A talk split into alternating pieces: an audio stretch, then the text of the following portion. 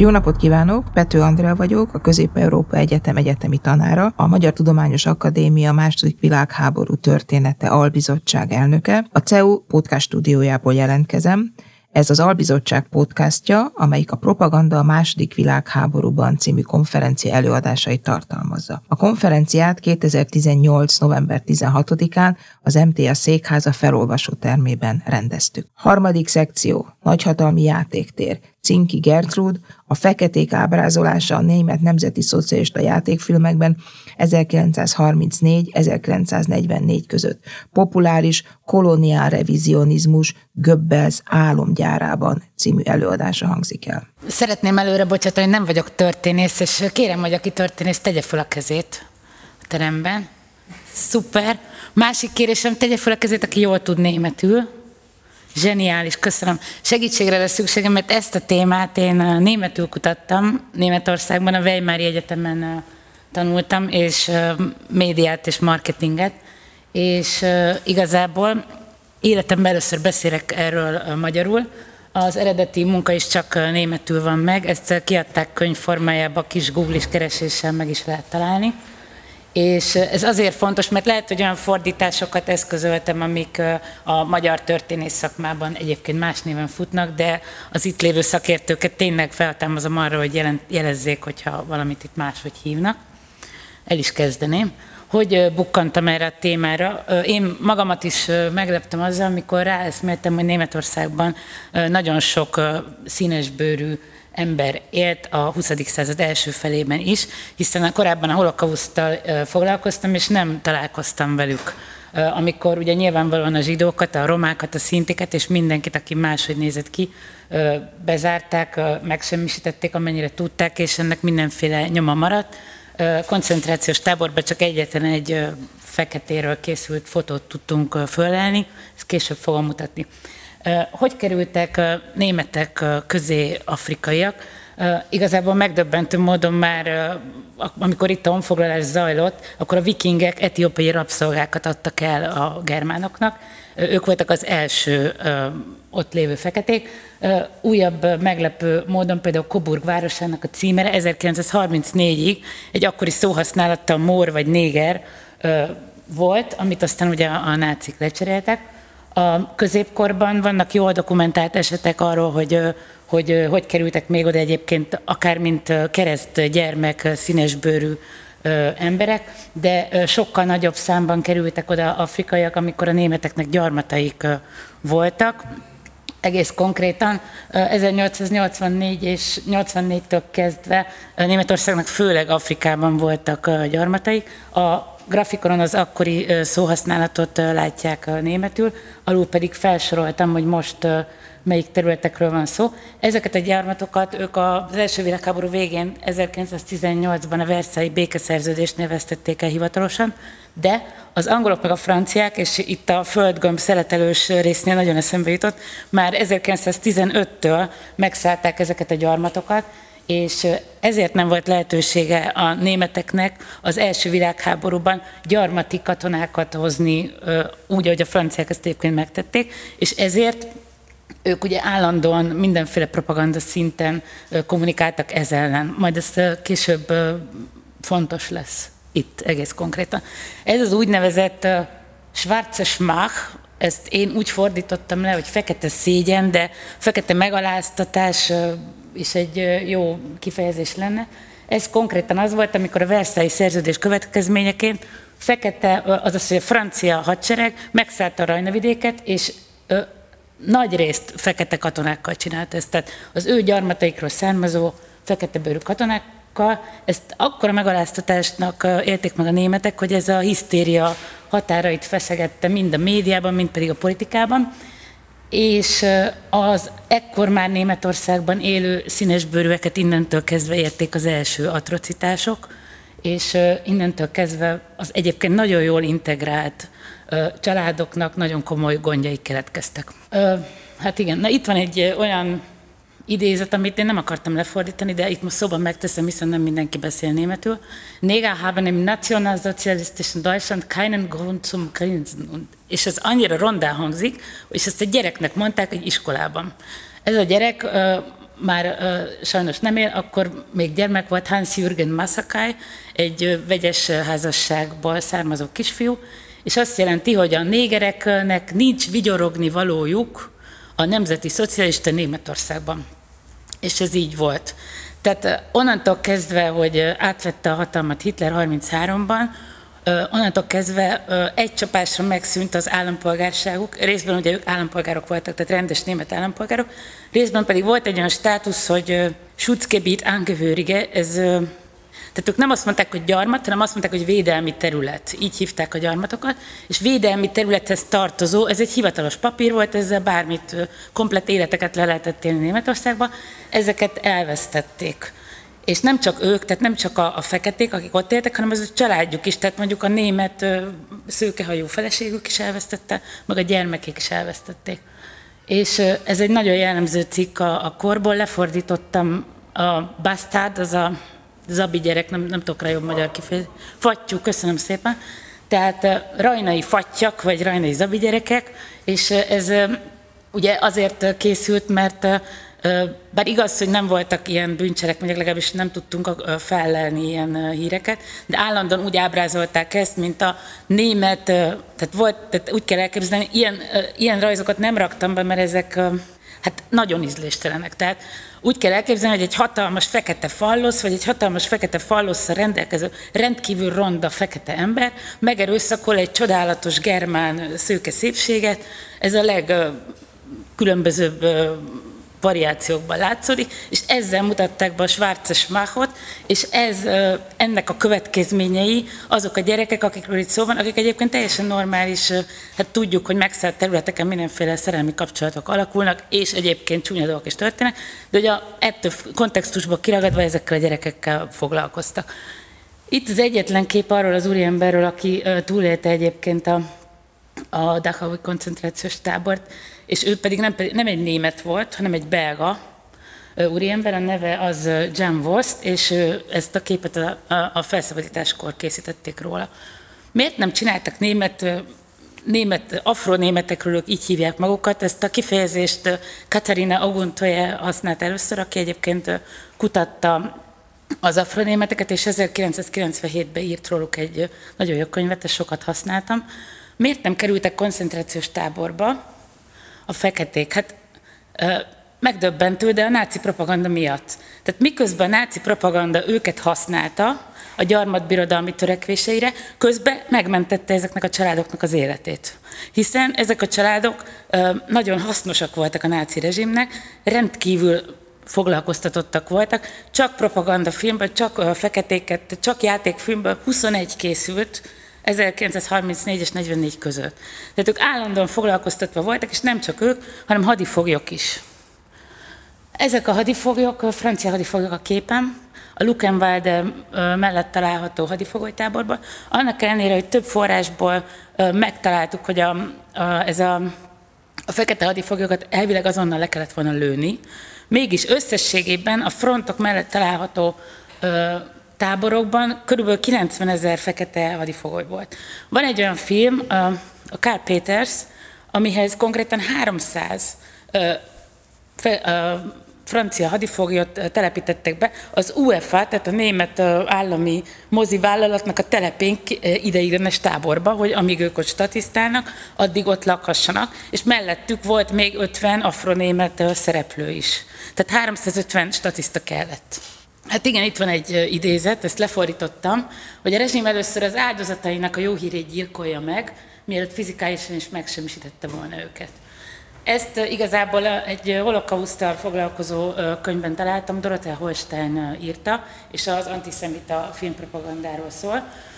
De nagyon fontos, hogy a náciknál az ellenségképben mindig volt egy dinamika. Tehát a, a zsidók voltak a fő ellenségek, de nagyon fontos volt, hogy akár az angolokat, egy, ugye ez a vicclapoknál elég jó kijött, akár az angolokat vegyék velük egy kalap alá, akár ha arról van a franciákat, de mindenképpen a zsidókat a feketékkel állandóan össze kellett keverni. Nem csak uh, ugye ezen a csodálatos, ez idézőjelben plakáton, mert egyébként grafikailag egy gyönyörű plakát, csak hát amit mond, az, ez az Ent Artem Music, ez azt jelenti, hogy művészietlenített zene. Elfajzott. Elfajzott, köszönöm szépen. Elfajzott zene.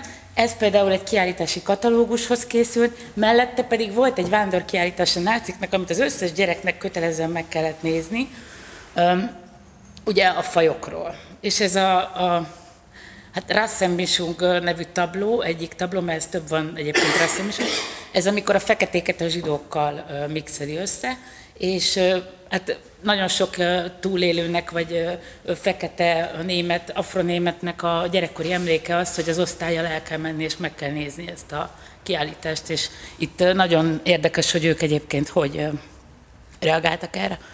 A fekete férfi, idézőjelbe tettem, mert most érek a tulajdonképpeni témához, csak muszáj volt a kontextus kicsit előrevetítenem, hogy három ö, olyan fontos ö, pont van, ami lehetővé tette ezeknek a filmeknek, és ezeknek a családoknak a túlélését, ezt muszáj így egybe kezelnünk.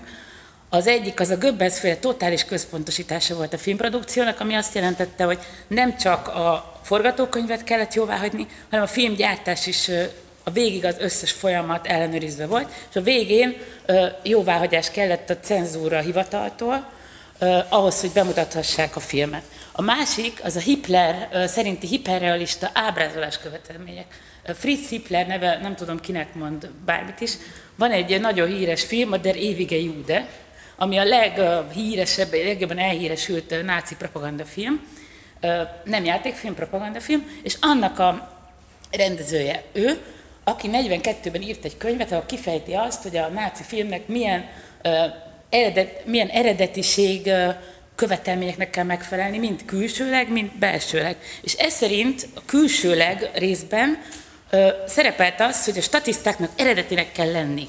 Tehát konkrétan a statisztákat, a, főleg a feketéket dekorációnak tekintve az eredetiség elve alapján uh, tették oda, ahol aztán voltak hiszen nem, e, ez szerint nem szerepelhetett egy fehér ember feketére festve. Egy zsidót például a Jud Zűzben a főszereplő eljátszhatta egy árja, dupla gázsér egyébként, maszkolva, de már ott is az volt az egyetlen film, játékfilmben megengedték, hogy igazi zsidók rendes kaftános eredeti ruhájukban statisztaként szerepeljenek. Tehát a feketéket ez megmentette.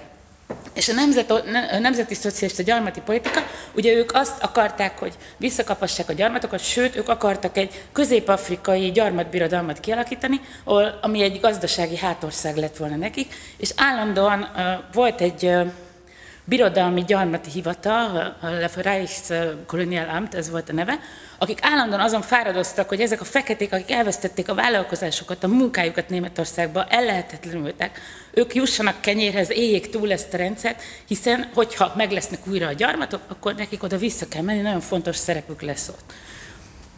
Ó, ezt, most nem megyek bele, de ez egy filmfilozófiai fejtegetés a Tobias Nagnak, aki a leghíresebb afronémet szereplő Louis Brody, művész nevét mondtam, az a, a, egyébként elmondom az eredeti nevét is, Louis Möbepa, puskáznom kéne. Muszáj elmondanom már azért is, hogy ennyit megtegyek az emlékének, köszönöm.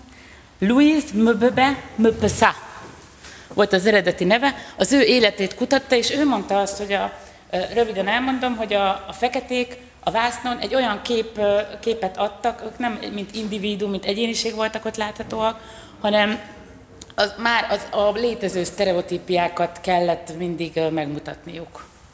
Igen, a film előszobája volt az úgynevezett Fölkersau, népbemutató.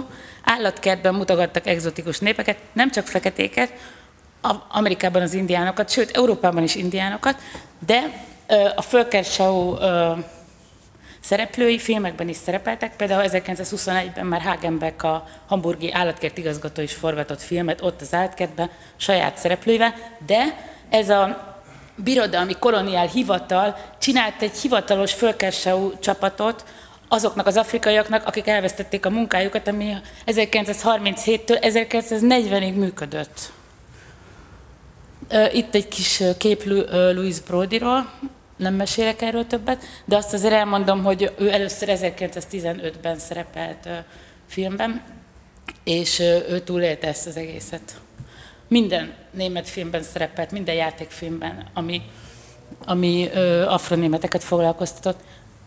Gyorsan végigmegyek a, a lényegen, fél perc. A, három csapatra bontottam ezeket a filmeket. Az egyik volt a gyarmatbirodalmi filmek, ezeket összefoglalóan úgy tudnám megmutatni, hogy azon kívül, hogy ez mindig jellemzője volt a náci játékfilmnek, amit propaganda célra használtak, hogy vagy nyíltan, vagy alul, de mindig azt mondták, hogy ennek van valami igazság alapja, vagy igaz történet alapján készült. Ezekben a filmekben a Die Reiter von Deutsch Ostafrika, meg a Karl Peters, a Germanin, itt még az afronémeteknek, az az afrikai szerepeknek volt dramaturgiai jelentősége. Tehát magában a cselekményben részt vettek, valami fajta cselekmény meghatározó szerepük volt. A következő csoportba olyan filmeket tettem, ahol az afrikaiak Afrikában jelen sincsenek. Tehát van e között olyan film, ahol eltelik 68 perc anélkül, hogy megjelenne egy fekete benne. De az egész Afrikában játszódik. És hogyha mondjuk megjelenik mondjuk ez a Quax, ez a legérdekesebb egyébként, mert 45-ben gyártották le, vége volt a háborúnak, és 53-ban bemutatták. Tehát úgy, hogy nyíltan rasszista dolgok vannak bele, végig láthatatlan hosszan. És utána ezt megkoronázták az, hogy 1997-ben kiadták az UFA-nak, akkor volt a 75. születésnapja, és van egy ilyen Zonder Edition, hogy az UFA-nak a legjobb filmé, és beletették. Na most ezekben a filmekben az afrikaiak, azok nem játszanak szerepet Afrikában. Egy helyen a kivétel az Om Krüger, amiben a Louis Brody egy tulajdonképpen szellemi fogyatékos törzsfőnököt játszik, aki egy öt éves gyerek szintjén angol egyenruhában vezeti a törzsét, és ahol sorban állnak a törzsfőnökök, hogy aláírhassák azt, hogy őket kolonializálják. Az utolsó csoport az volt a tulajdonképpen kosztümös filmek. Itt a, hát a Júdzűsz lenne az a film, amiről hosszabban beszélnék, ha lenne időm, de sajnos nincsen. Itt érdekes, hogy ez a korábban említett Louis Brody játszik benne. Ő az egyetlen fekete szereplő, a szultánnak a személyi szolgája tulajdonképpen, aki egyben kettős ügynök, és mint ilyen nagyon fontos dramaturgiai szerepe van. És itt ebben a filmben, a korábbiakkal ellentétben az által megformált karaktert nem mossák össze a zsidókkal, hanem próbálja megmenteni a zsidó veszélytől a herceget. És egyetlen egy kivétel, ezt nagyon szeretném még megmutatni, ez, e, szerintem ez tényleg történésznek kéne, hogy valaki megmagyarázza nekem, hogy lehetett lehetséges az, hogy 1939-ben forgattak egy olyan filmet, amiben, ami Rio de Janeiroban játszódik a forgatókönyv szerint. A képen látható gyermekszínész, meg kell mondanom a nevét, mert megérdemli, felpofozza tulajdonképpen az egyik fehér szereplőt, és nem büntetik meg érte. Ezen kívül a feketék nem csak szolgák, hanem konkrétan vendégek is az éttermekben, és a felszolgálók között fehérek is találhatóak. Nincs rá magyarázat. Én, hogyha tovább mennék a kutatással, akkor talán ebbe az irányba mennék, hogy, hogy megtaláljam ennek az okát. Nem találtam meg a fiatalember nevét. Bocsássak meg, nekem a diplomamunkámat egyébként nagyon szívesen elküldöm, aki tud németül és el tudja olvasni, és nem szeretné megvenni 40 euróért. Köszönöm.